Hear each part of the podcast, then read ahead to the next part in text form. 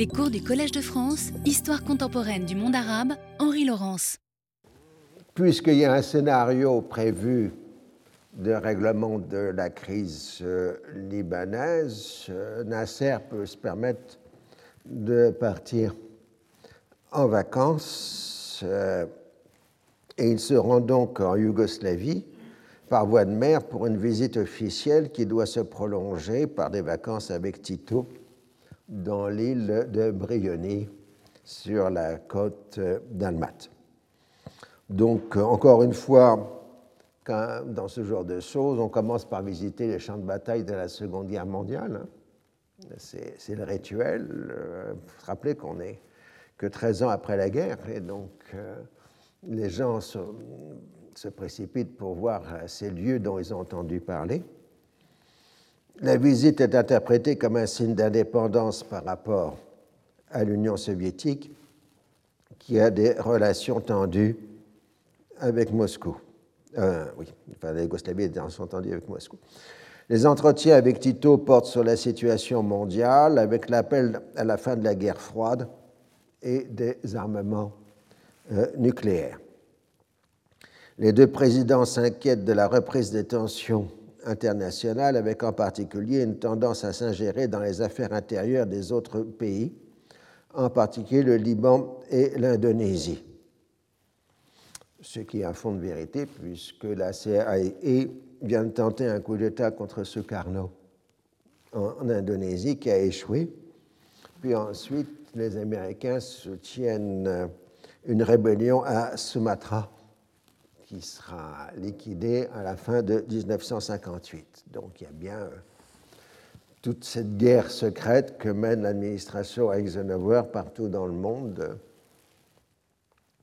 et qui donne toujours donc un fondement à diverses accusations qui sont faites à ce moment-là. Au début de juillet, une conjuration militaire est découverte en Jordanie. Les interrogatoires des suspects indiquent qu'il existe un mouvement semblable en Irak. Hussein le fait immédiatement savoir à son cousin Faisal II.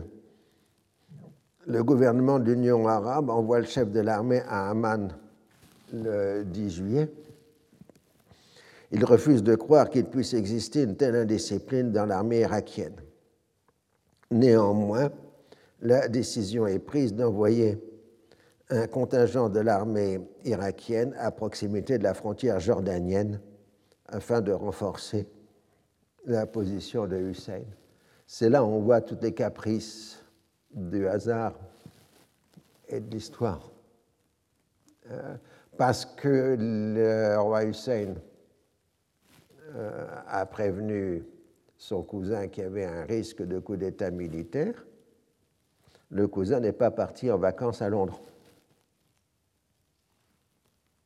Et d'autre part, pour prendre des précautions, on envoie un contingent de l'armée irakienne à proximité de la Jordanie, ce qui va expliquer la suite des événements. Alors, il faut revenir en arrière, évidemment, pour ce qu'on appelle la révolution irakienne.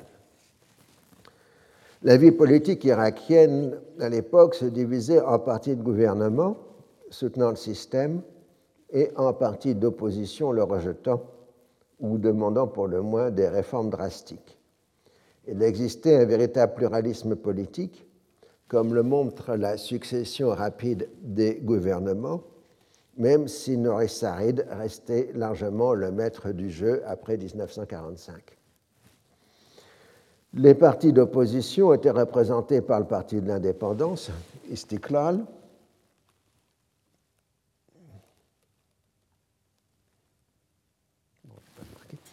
héritier des nationalistes arabes des années 30 et de 1941. Il recrutait dans les milieux bourgeois et intellectuels, et sa principale occupation était d'envoyer des mémorandums de protestation au palais et d'appeler à la nationalisation de l'industrie pétrolière. Néanmoins, le parti d'Istiklal avait une forte influence dans les milieux militaires. Le Parti national-démocrate était l'héritier des courants socialistes et réformateurs qui avaient émergé dans les années 1930. Il appelait à des réformes profondes afin de créer un État moderne et son orientation était plutôt iraco-centrée. La section irakienne du Baas s'était constituée en 1947. Elle a d'abord recruté dans le milieu des étudiants, en particulier ceux qui ont suivi des études en Syrie et au Liban. Elle a joué un rôle important dans les mouvements de protestation des années 1950. Mouvement d'inspiration révolutionnaire et anti-impérialiste, le Baas a choisi la voie de l'action clandestine. Le parti appelle à des réformes sociales et attire les jeunes éduqués, aussi bien chiites que sunnites, hostiles aux forces conservatrices qui dominent leur communauté.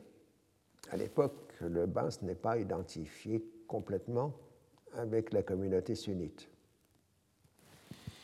Le mouvement des nationalistes arabes suit une évolution parallèle, mais est nettement moins important que le Baas.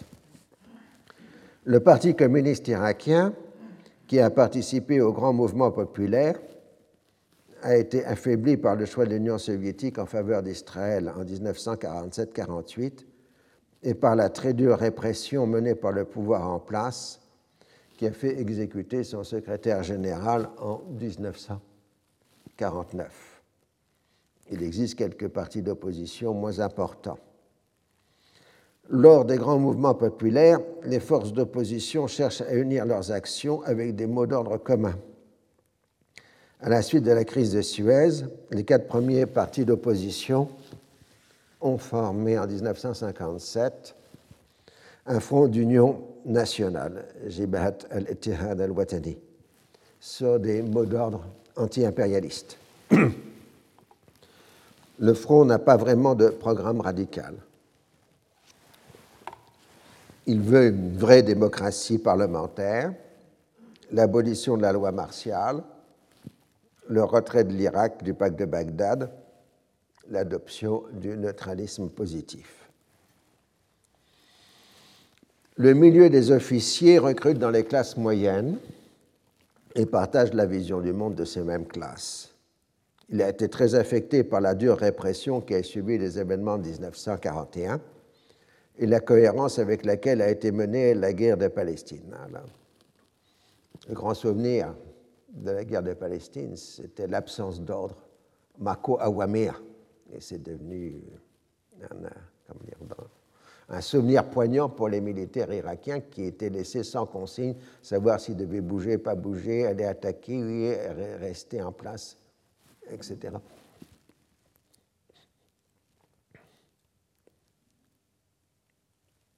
Les jeunes officiers ont souvent participé aux grandes manifestations de protestation avant d'entrer dans l'armée et sont sensibles à l'exigence de réformes sociales, en particulier dans le domaine agraire. Une fois devenus militaires, ils n'aiment pas l'usage de l'armée comme instrument de répression. Alors, comme partout dans la région, le coup d'État des officiers libres en 1952 en Égypte sert de source d'inspiration. Et comme en Jordanie, on voit apparaître des officiers libres irakiens dès l'automne 1952. En même temps, les partis d'opposition étendent leurs activités de propagande dans ces milieux militaires. La politique du pacte de Bagdad conduit à une augmentation des effectifs et des armements, ainsi que des stages de formation à l'étranger. Le gouvernement pense ainsi satisfaire les milieux militaires, mais c'est en réalité un échec. Par mesure de précaution, on fait attention à ne pas concentrer d'importants effectifs militaires à proximité de la capitale. Parce qu'après tout, pour faire un coup d'État, il faut que l'armée soit dans la ville. Il existe plusieurs groupes d'officiers libres. En 1957, les 2 plus importants fusionnent et prennent comme chef le plus gradé et le plus âgé d'entre eux, le général Abdelkarim Qassim, âgé de 43 ans, et le second est le colonel Abdel Salam Arif, âgé de 36 ans. Et c'est Arif qui fait la liaison entre Qassim et les officiers les plus jeunes. Le programme est l'établissement d'une république et la mise en accusation d'une bonne partie de l'élite au pouvoir pour trahison au profit des impérialistes. Les postes clés du pouvoir devraient être confiés aux militaires, les civils n'ayant que des positions subordonnées. Le pouvoir suprême devrait être confié à un conseil du commandement de la Révolution. Le mot « révolution », « faora », est utilisé dans les documents internes du mouvement. Le profil général du mouvement est d'être composé d'hommes jeunes, au plus la quarantaine, les débuts de quarantaine, arabes et sunnites. Ils sont en général issus des petites classes moyennes urbaines et rurales et n'appartiennent pas à l'élite au pouvoir. Ils ont été façonnés par l'institution militaire qui leur a donné une formation supérieure. En dehors de l'anti-impérialisme, il n'existe pas de corpus idéologique précis, bien que les réformes sociales, en particulier dans le domaine agraire, soient à l'ordre du jour. Plus le nombre d'officiers libres augmente, plus ils deviennent vulnérables, d'où la nécessité d'agir le plus rapidement possible. Au début de l'été 1958, il y a 203 officiers libres recensés, soit 5% du corps des officiers. Et on parle de l'existence d'autres conjurations militaires en dehors de celle des officiers libres. La clandestinité impose un cloisonnement strict, mais il existe déjà des oppositions fortes entre les membres de la direction, aussi bien pour des raisons de projet politique que pour des oppositions de personnalité. Par l'intermédiaire de Sarraj, des contacts sont pris avec les responsables de la République arabe unie. D'autres ont lieu par des intermédiaires politiques. Nasser promet son soutien à la révolution, si elle réussit, et l'asile politique aux gens impliqués si elle échoue.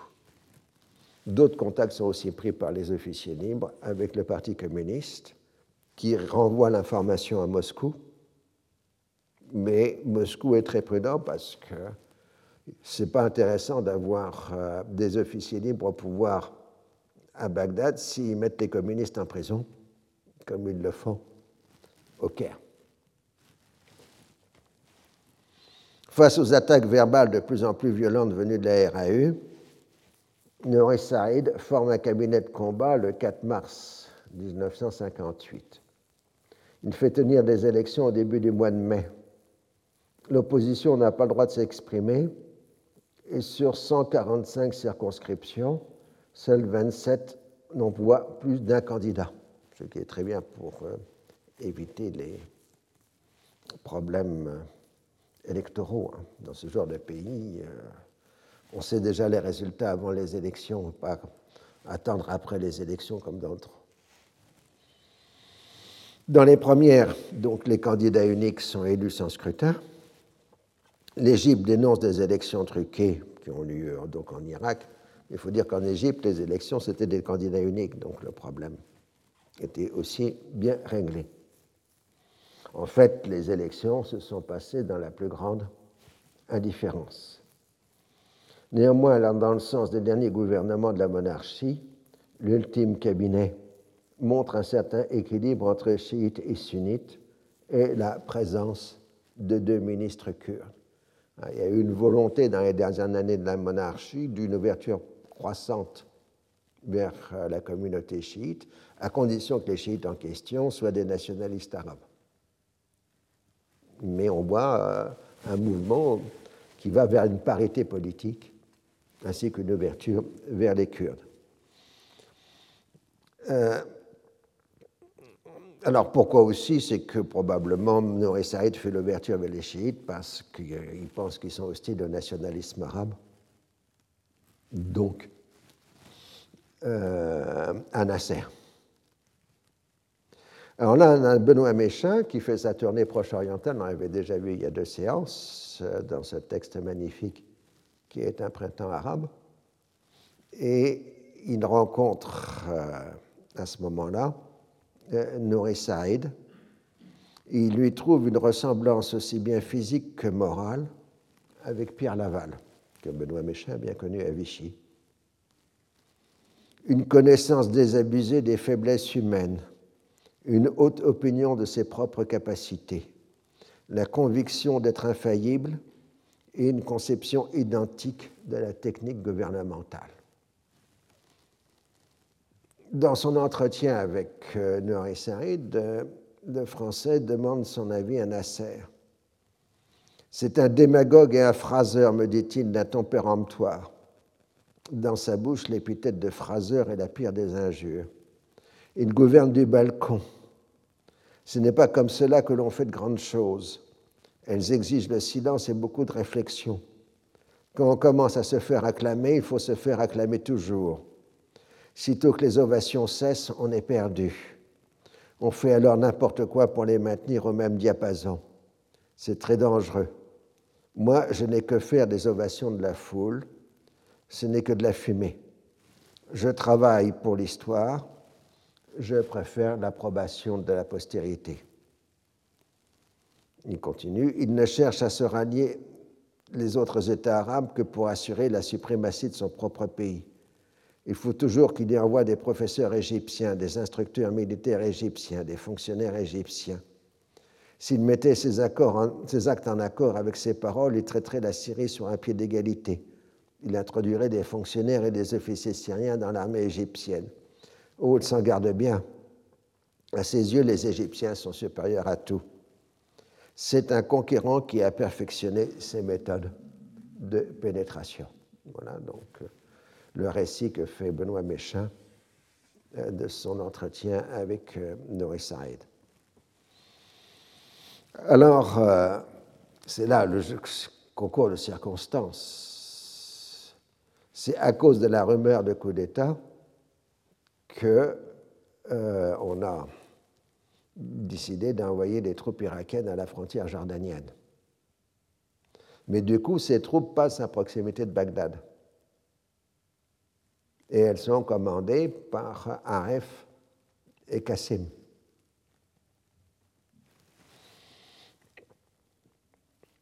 Donc, c'est les deux qui agissent.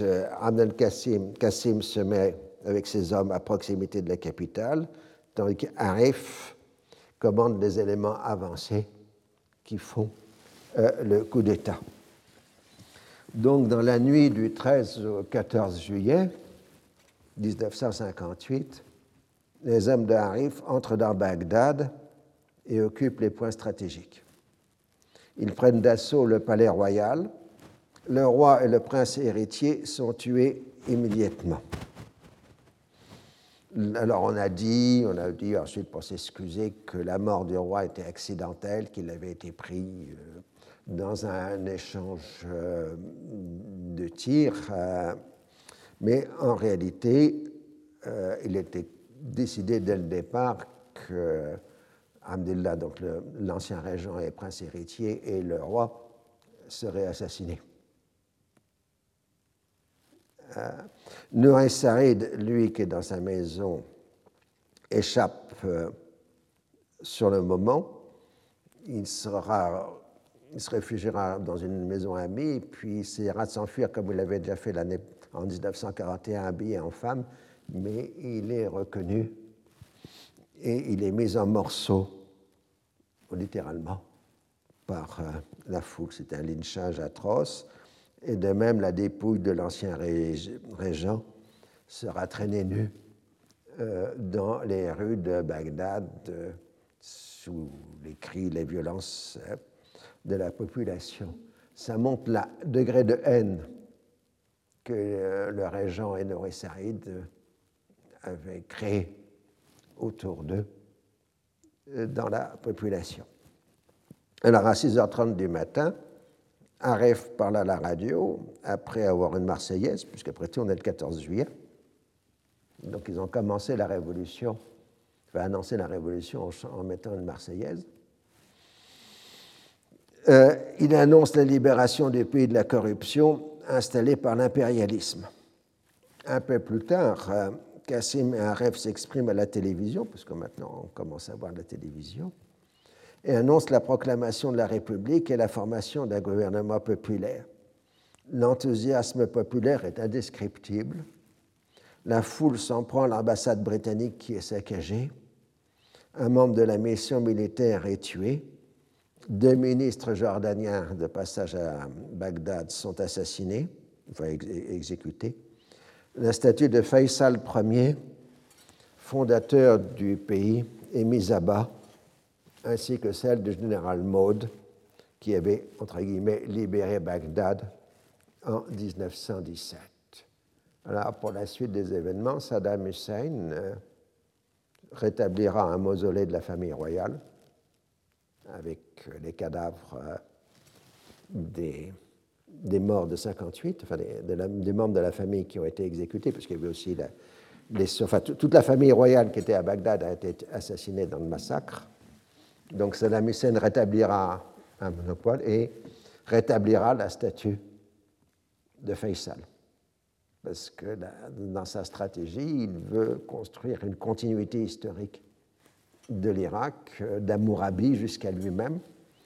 Et donc, ça passe par une restauration rétrospective de la monarchie hachémite. Et on verra sous Saddam Hussein des livres assez élogieux concernant Nouri Said. Parce qu'on lui reconnaîtra, malgré qu'il était un agent de l'impérialisme, une certaine conception de l'État. Alors, l'ensemble des corps des officiers se rallient à la Révolution, même s'il y a eu quelques hésitations dans les premières heures. Donc là, on a le nouveau gouvernement tenu par les officiers libres, avec Qassim et Arif, respectivement Premier ministre et ministre de la Défense, vice-premier ministre et ministre de l'Intérieur. Donc, Qassim, il est facile à reconnaître, c'est celui qui a les grandes oreilles. Et Arif est là. Là, ce sont les civils qui ont été appelés pour former le premier gouvernement de la Révolution. Les ministres civils viennent de l'ancienne opposition nationaliste. Les communistes ne participent pas au gouvernement, probablement pour ne pas provoquer les Occidentaux. De toute façon, il faut être clair, ce sont les militaires qui détiennent des postes clés. Mais Qassim habilement a manœuvré pour empêcher la constitution d'un conseil de la Révolution, contrairement à ce que Nasser avait fait en 1952. Et donc, il avait fallu 4 ans à Nasser pour prendre l'hégémonie absolue et supprimer le Conseil de la Révolution. Qassim, lui, il est prudent, il ne le réunit même pas, même s'il l'avait promis à l'avance. C'est ça, l'acquisition d'une culture politique. Les institutions de l'Ancien Régime sont immédiatement dissoutes. Tous les officiers d'un rang supérieur à Qassim sont mis à la retraite. Ce qui fait que lui est le plus âgé de l'armée irakienne à 43 ans. Mais un certain nombre des militaires mis à la retraite recevront ensuite des fonctions civiles. Donc, ils jouent assez habilement. Dès le 21 juillet, un tribunal militaire est formé pour juger les responsables de l'Ancien Régime. Les relations diplomatiques sont établies avec l'Union soviétique, la Chine, et les pays dits socialistes. Le roi Hussein a d'abord pensé à intervenir militairement pour établir l'autorité de sa famille sur le pays, mais il s'est rapidement rendu compte que ce n'était pas possible et se trouve lui-même en position défensive. Alors, tout ça va créer encore une nouvelle crise internationale au Proche-Orient avec ingérence étrangère ou implication au choix. Le coup d'État et le massacre de la famille royale constituent un choc terrible pour les dirigeants occidentaux, prompts à voir la main de Moscou de Nasser dans les événements. Macmillan pense à une intervention militaire à Bagdad pour établir la monarchie, mais Eisenhower l'en dissuade. Une double intervention est bien décidée, mais dans une vision plus défensive. Elle s'appuie sur la demande des gouvernements légaux du Liban et de la Jordanie. Les Britanniques veulent aussi renforcer le Koweït, qui est encore l'un de leurs protectorats, afin de le protéger des ambitions irakiennes et d'assurer la sécurité de l'un des plus importants producteurs de pétrole du Moyen-Orient. Donc, en réalité, dans les événements du 15 et 16 juillet 1958, le facteur pétrolier pèse lourd. L'intervention militaire occidentale a d'abord pour mission d'assurer la sécurité des approvisionnements en pétrole. L'action se déroule au Levant, mais l'enjeu est le Golfe. Il s'agit de ne pas perdre le Moyen-Orient, comme on le dit à la précédente, comme le souvenir de la perte de la Chine, loss of China. On ne veut pas perdre, donc, le Moyen-Orient. Il ne faut pas que la chute du domino irakien entraîne celle de toutes les autres pièces. L'Irak fournit un tiers du pétrole consommé en France et le Koweït la moitié de la consommation britannique. Ça vous donne les enjeux. Les événements d'Irak ont entraîné d'intenses consultations des différentes instances de la politique étrangère américaine. Le vice-président Nixon est étroitement associé à la prise de décision. La décision est donc d'envoyer un contingent de Marines à Beyrouth dans l'après-midi du 15 juillet, heure locale. Les Américains interviendront sans les Britanniques, ce qui permet de régler l'épineuse question de la participation française. S'il n'y a pas de Britanniques, on n'a pas besoin d'avoir les Français. Tandis que s'il y a des Britanniques, les Français exigeront d'en faire partie. Le motif publiquement évoqué est la demande du président Chamoun, la protection des vies américaines et le soutien au gouvernement libanais dans la défense de sa souveraineté et de son intégrité territoriale. L'opération est donc définie, a pour nom code Blue Bat. Après le choc moral du Spoutnik l'année précédente, les Américains se sont rendus compte que les Soviétiques n'avaient pas encore réellement développé des missiles intercontinentaux, alors qu'ils ne disposent pas d'une flotte importante de bombardiers à longue portée. Les Américains disposent donc d'une très large supériorité en armement nucléaire, ce qui leur permet de faire une démonstration de force au Moyen-Orient, d'autant plus que la 6e flotte porte de l'armement nucléaire. Les Soviétiques payent aussi le prix de leur chantage aux missiles. La France a accéléré son programme nucléaire et la Turquie est en train de négocier l'installation de missiles Jupiter américains porteurs d'armes nucléaires sur son propre territoire. Tout ça, c'est ce qui va conditionner la crise de Cuba en 1962. Alors donc, les premiers Marines qui débarquent à Beyrouth viennent des troupes embarquées sur la 6e flotte, et puis ensuite, ils seront rejoints par des effectifs stationnés en Allemagne et aux États-Unis. Là, vous allez voir le débarquement le plus comique, en tout cas le plus curieux de l'histoire contemporaine. Ça dépend évidemment d'où on regarde. Donc ici, vous avez un côté jour le plus long, à Raldé, après l'aéroport de Beyrouth. Mais en face, il y a des baigneurs. Et donc, après un premier moment de panique, le mouvement général a été des garçons de plage qui se sont précipités sur les soldats américains pour leur vendre du Coca-Cola. Ça vaut à peu près le débarquement en Somalie sous George Bush le premier, parce que les journalistes avaient débarqué avant les Marines, et donc ils ont pris de face les soldats américains débarquant.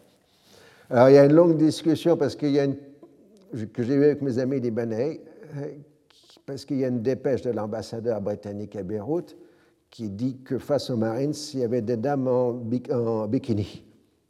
Mais je n'ai pas retrouvé ça sur les photos de l'époque, Raldé étant plutôt en zone musulmane, me semble-t-il, même s'il y avait, comme vous le voyez, des femmes et des enfants sur la plage. En tout cas, les choses se passent très gentiment, et vous voyez, les vendeurs, les enfants se précipitent vers les soldats américains pour... et voilà. Alors, Fouad Chehab, contrairement à Chamoun, était opposé à l'intervention américaine et a peur de voir son armée se disloquer sur une ligne confessionnelle. Mais devant le fait accompli, il négocie avec les Américains pour établir une coopération entre les deux armées et ne pas faire apparaître les Marines comme une force d'invasion. En même temps, il obtient que les Marines contournent les quartiers insurgés de la capitale pour éviter l'irréparable, parce que ceux qui ont la topographie de Beyrouth savent qu'entre l'aéroport et la future banlieue sud, et ce sont les quartiers musulmans, et puis ensuite on rejoint les quartiers chrétiens.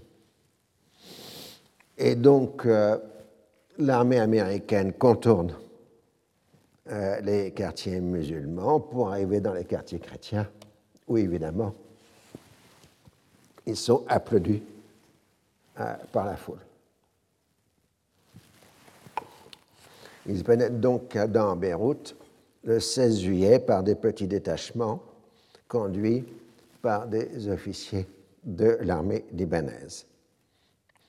Au grand déplaisir de Chamoun, ils ne sont pas là pour combattre les insurgés, qui d'ailleurs proclament immédiatement un cessez-le-feu. Robert Murphy, diplomate de haut rang, connu pour son action en Afrique du Nord durant la Seconde Guerre mondiale, est envoyé pour régler la question politique. Je rappelle, pour ceux qui ne le savent pas, que Murphy était le consul américain à Alger et que c'était lui qui était chargé de préparer politiquement le débarquement américain en Afrique du Nord. Donc les Français n'avaient pas un très bon souvenir de Robert Murphy. Il était parti des personnalités que les gaullistes n'aimaient pas beaucoup chez les Américains. Avec l'arrivée des renforts, les forces américaines vont s'élever à 14 300 hommes, 8 500 pour l'armée de terre et 5 800 Marines, ceci au mois d'août. Mais derrière, il y a l'énorme puissance de feu de la 6e flotte, avec ses navires et son aviation, plus le fait que, bon, même si ça n'est pas pour être utilisé, la 6e flotte, comme je le rappelle, dispose d'armes nucléaires. Le but recherché est une démonstration de force et non pas de se battre.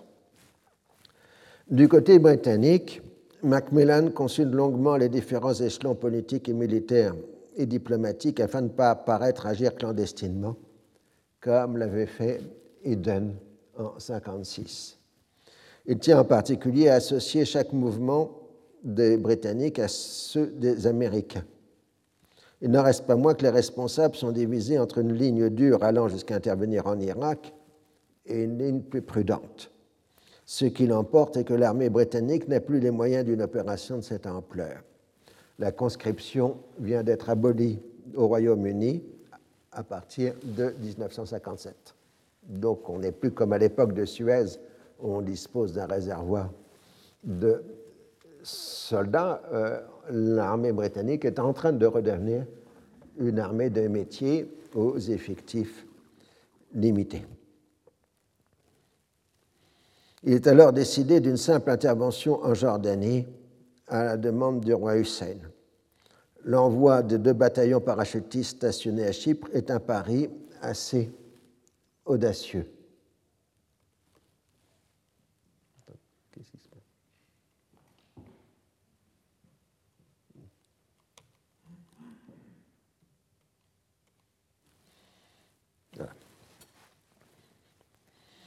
Il pourrait réellement avoir un mouvement révolutionnaire en Jordanie réunissant des militaires et la population, surtout palestinienne. Si la situation s'aggrave, il faudra faire appel à un soutien américain qui n'est pas assuré au préalable. Donc l'opération britannique et l'opération Fortitude, à ne pas confondre avec la célèbre opération du même nom durant la Seconde Guerre mondiale,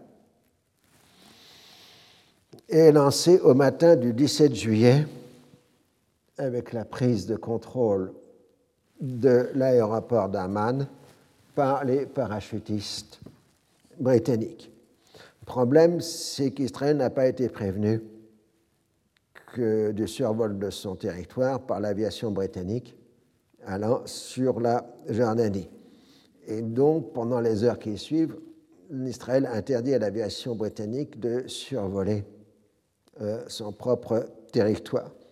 Affolés, les hommes de Londres multiplient les appels aux responsables israéliens. Ben Gourion est soucieux de faire respecter la souveraineté de son pays et se méfie comme toujours des intentions britanniques et du risque d'intervention soviétique. Il faut ajouter qu'il a à l'esprit que l'effondrement du royaume jordanien pourrait permettre de s'emparer de la Cisjordanie. L'autorisation n'est donnée que dans l'après-midi, après que Washington en ait fait la demande, ajoutant une couverture aérienne américaine à l'opération, ce qui peut être interprété comme une couverture militaire américaine à Israël. Puisque si les Américains interviennent dans le survol, si les Soviétiques entrent en jeu, ce serait un face-à-face, non pas Israël-Union soviétique, mais États-Unis-Union soviétique. L'administration Eisenhower n'a pas grand optimisme sur l'avenir de la monarchie. Ils sont prêts à envoyer un avion à Amman pour évacuer le roi et ses proches. Alors, sur la photo donc, des parachutistes britanniques à l'aéroport d'Amman, il y a toujours un garçon là qui, alors on ne sait pas s'il sert du thé ou du Coca-Cola, mais ça fait partie donc de ce caractère très bizarre des événements de la mi-juillet 1958. Pour les Britanniques, il ne faut surtout pas apparaître établir l'ancienne situation coloniale.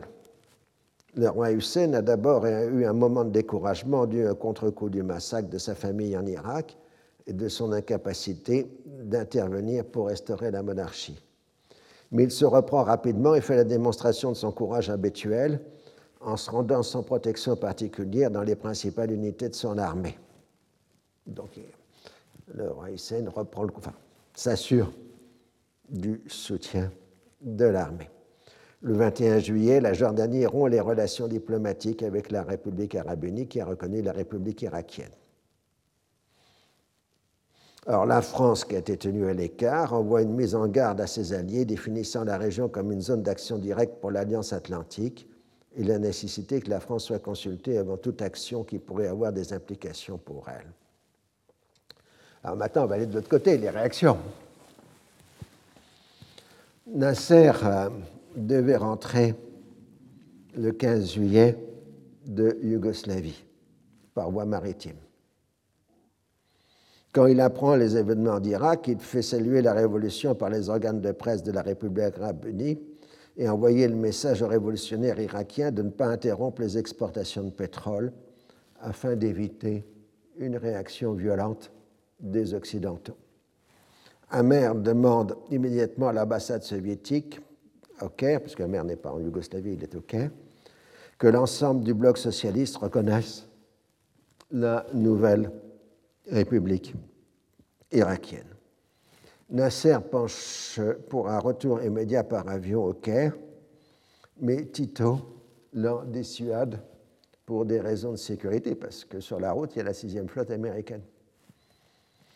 Il opte pour un retour en bateau sous escorte navale. Et c'est dans l'Adriatique, sous escorte navale yougoslave, c'est des destroyers yougoslaves qui encadrent le yacht, qui était l'ancien yacht du roi Farouk. Et c'est dans l'Adriatique que Nasser apprend le débarquement américain à Raldé. Et Tito lui demande immédiatement de revenir à Brioni, enfin, en Yougoslavie, au terrain, dans un port yougoslave pour prendre un avion yougoslave. Et à ce moment-là, Nasser décide de se rendre à Moscou et non pas au Caire pour connaître les intentions soviétiques. Il arrive donc dans la capitale soviétique à l'aube du 17 juillet, et la réunion avec les responsables soviétiques a rapidement lieu. Khrouchtchev se félicite de la liquidation du pacte de Bagdad et la grande victoire remportée sur l'impérialisme. Les questions abordées sont les réactions occidentales qui peuvent être dangereuses, puis de savoir si l'Irak va intégrer la République arabe unie. Nasser aurait simplement parlé d'une coopération.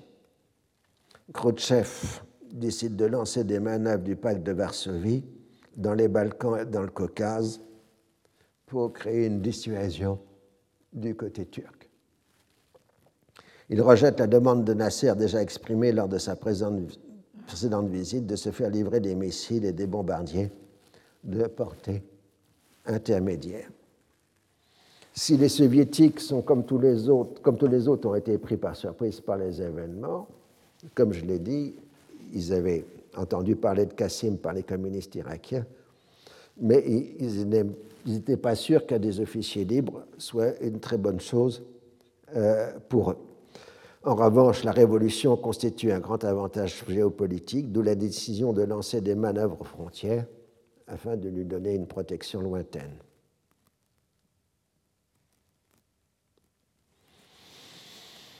Alors Nasser, donc vous voyez le New York Times,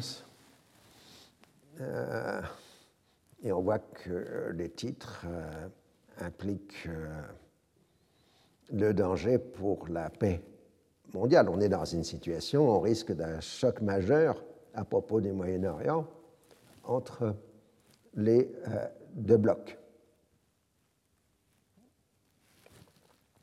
Donc Nasser prend ensuite un avion soviétique qui le fait passer au-dessus de l'Iran et de l'Irak pour arriver à Damas. Le 18 juillet, il fait un grand discours à Damas où il célèbre la grande victoire du nationalisme arabe. Il fait de Qassim et d'Arif des représentants de la nation arabe. Il prend un ton ferme face à l'impérialisme que le peuple yéménite combat. La nation arabe combat pour l'indépendance totale, non pour une indépendance fictive. Au Caire, les autorités égyptiennes font filtrer l'information auprès des correspondants de presse occidentaux que le président de la RAU est allé à Moscou pour modérer les réactions soviétiques. Bon, là, c'est une belle intox, mais ils ne sont pas mauvais dans le genre. Le 19, Nasser, dans un nouveau discours, célèbre la lutte pour la liberté des Irakiens et insiste sur la nécessité de préserver la paix. Une guerre au Moyen-Orient mettrait en danger l'approvisionnement en pétrole des Nations Unies, en fait de l'Europe. Mais on voit que Nasser a parfaitement compris que l'enjeu, c'est le pétrole. Et donc, pour éviter toute intervention en Irak, il demande dès le départ aux Irakiens de continuer de livrer le pétrole aux Occidentaux. La possibilité d'une confrontation majeure entre les deux superpuissances est faible du fait des contraintes qui pèsent sur elles. L'administration Eisenhower ne veut pas d'un nouveau Suez qui risquerait de faire basculer l'ensemble des Afro-Asiatiques contre les États-Unis. Nasser a immédiatement appelé au téléphone Nehru et Sukarno. Et Khrouchtchev sait parfaitement que l'Union soviétique n'a pas les capacités suffisantes de projection de force pour intervenir au Proche-Orient. Pour résumer les choses, les Américains ne veulent pas intervenir en Irak et les Soviétiques veulent les en dissuader. Mais c'est comme toujours en politique internationale, on n'est jamais sûr des intentions des autres. Comme souvent dans la guerre froide, le message passe par des voies non diplomatiques. Les Soviétiques utilisent un journaliste américain pour prévenir le vice-président Nixon qu'une intervention américaine en Irak signifierait la guerre. On y reprend le discours de 1956 sur l'envoi de volontaires, mais cette fois-ci en Irak. Je me rappelle, on verra ça en 1962.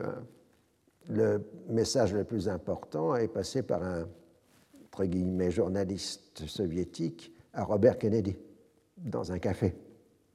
C'est ce qu'on appelle les voies non diplomatiques. Qassim a aussi bien compris la nécessité d'apaiser les Occidentaux. Dès le 18 juillet, il s'engage publiquement à maintenir les exportations de pétrole. Il maintient formellement l'appartenance de son pays au pacte de Bagdad. Il commence à apparaître comme un nationaliste arabe plus qu'un assyrien et comme un interlocuteur valable. Dès le 22 juillet, Eisenhower peut considérer qu'on pourrait avoir avec lui de bonnes relations de travail. Good business relationship, dans le texte. Au même moment, les Soviétiques voient un renforcement du dispositif militaire américain dans la région et l'interprètent comme la volonté d'intervenir militairement en Irak. Le 19 juillet, Khrouchtchev, après en avoir discuté avec le présidium du comité central, adresse une lettre à Eisenhower d'une tonalité assez agressive. L'intervention militaire anglo-américaine et les menaces d'invasion de l'Irak font craindre une conflagration générale. Mais c'est pour immédiatement proposer un sommet des chefs de gouvernement de l'Union soviétique, des États-Unis, de la Grande-Bretagne, de la France et de l'Inde, qui pourrait se tenir à Genève dès le 22 juillet avec le secrétaire général de l'ONU. Les Britanniques sont plutôt favorables à cette rencontre. La France se montre intéressée d'abord parce qu'elle a été inclue dans les participants et ensuite parce qu'elle considère qu'une entente entre les deux blocs diminuerait la possibilité pour les Arabes de jouer sur leur rivalité, ce qui serait appréciable aussi bien au Moyen-Orient qu'au Maghreb. Mais pour les Américains, ce genre de pratique risquerait de faire perdre aux Nations unies son rôle essentiel dans la résolution des conflits. On transige sur une proposition de réunion au plus haut niveau au Conseil de sécurité, mais pour traiter de la question de l'agression indirecte communiste qui menace la paix mondiale au Moyen-Orient et ailleurs. La réponse soviétique est de suggérer une réunion des chefs d'État et de gouvernement au Conseil de sécurité, ce qui ne soulève aucun enthousiasme chez les Occidentaux, qui craignent que Khrouchtchev ne fasse du théâtre. La contre-proposition soviétique est de tenir le sommet en Europe, ce qui est à la faveur du général de Gaulle. Ce dernier reprend sa proposition de 1945 d'une sorte de concert des puissances régissant les affaires du Moyen-Orient. Je cite : « Quant à l'objet de la conférence, je crois qu'il ne devrait pas être limité aux problèmes posés par la présence des troupes américaines au Liban et des troupes britanniques en Jordanie, qui n'est que la conséquence d'une situation d'ensemble, ni à l'extension éventuelle de la zone du conflit militaire, car on ne constate pas de conflit de cette sorte. C'est à mon avis toute l'affaire du Moyen-Orient et l'état continuel de crise qui empêche cette région du monde de vivre et de se développer dans des conditions normales que la conférence aurait abordée d'une manière franche et complète. Après la consultation à laquelle elle procède actuellement auprès de certains États, la France aurait à faire, le cas échéant, sur ce sujet des propositions précises. En attendant qu'une décision soit prise par les gouvernements intéressés quant au projet de conférence au sommet, le gouvernement français ne fait aucune objection à ce que le Conseil de sécurité tienne une nouvelle session, comme le suggèrent les gouvernements britanniques et américains. Toutefois, une telle session, en raison de la composition du Conseil, du nombre des États qui devraient être invités à y participer, de la nature de son ordre du jour, du caractère de ces débats, ne saurait évidemment être confondu avec une conférence de chefs de gouvernement. » Donc là, de Gaulle est plutôt pour la réunion, parce que ça le met sur le même plan que la Grande-Bretagne et les États-Unis et l'Union soviétique.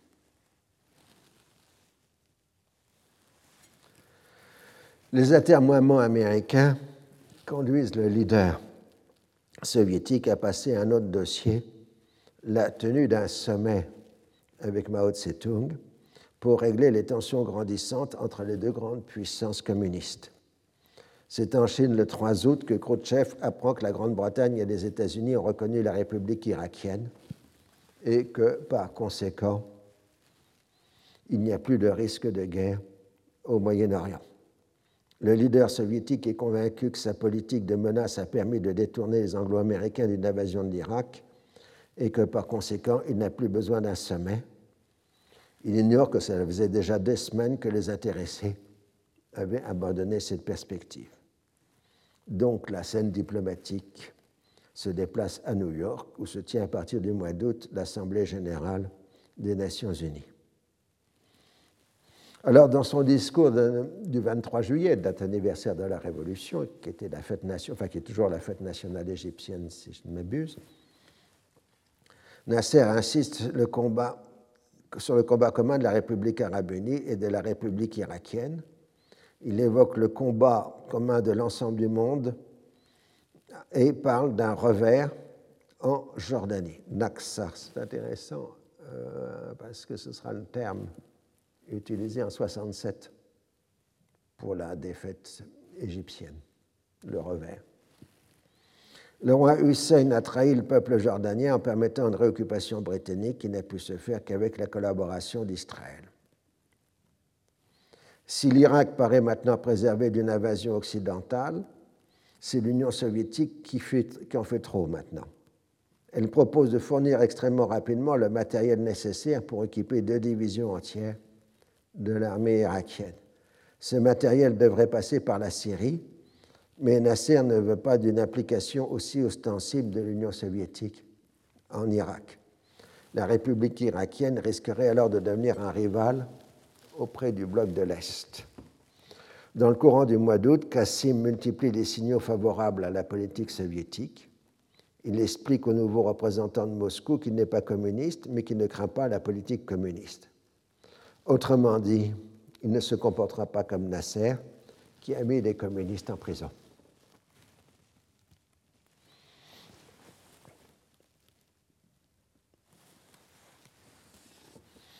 Au Liban, dès son arrivée, Robert Murphy se pose en médiateur. Il fait comprendre à Chamoun que l'armée américaine n'est pas là pour combattre l'insurrection. Le président tente d'utiliser la carte américaine pour se débarrasser de Fouad Chehab, mais Murphy s'y oppose.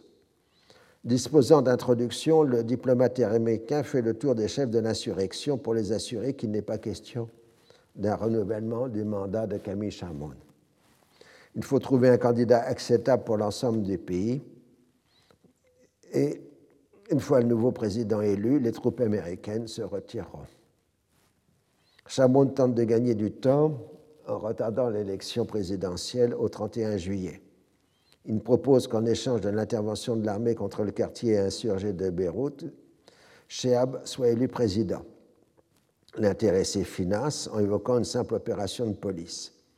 Finalement, Chamoun et les Occidentaux se rallient à la solution Chehab. Il a derrière lui l'armée, ce qu'il met en position de force pour la suite des événements. De plus, Nasser, qui accable dans ses discours la Jordanie, ne parle pratiquement pas du Liban. Clairement, il peut se satisfaire d'une solution politique définie par une neutralisation du Liban, c'est-à-dire la candidature Chehab. Le 30 juillet, l'intéressé annonce sa candidature et il est élu le lendemain au 2e tour. Il lui manquait une voix au 1er tour. Et il y a une dizaine d'abstentions pour diverses raisons. Enfin, de gens non présents. Une abstention est dit non présent pour diverses raisons. Il reste encore 7 semaines au mandat de Camille Chamoun et l'atmosphère politique est toujours troublée.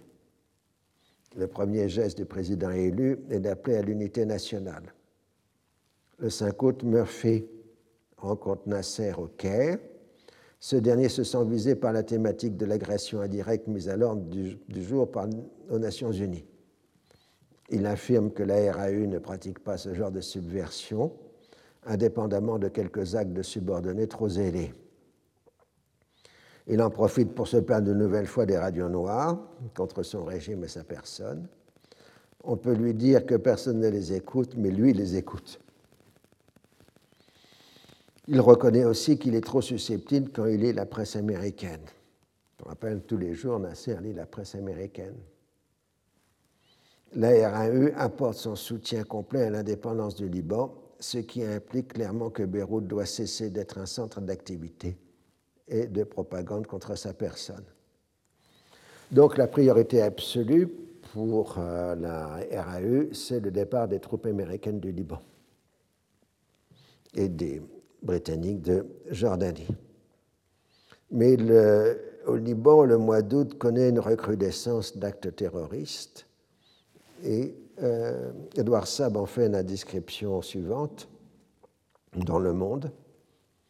Un climat de nihilisme règne sur l'ensemble du pays où les actes de terrorisme et de pillage sèment le trouble et la confusion. Ce matin, afin de prévenir les attentats à la bombe, l'accès du centre commercial de la capitale est interdit aux voitures.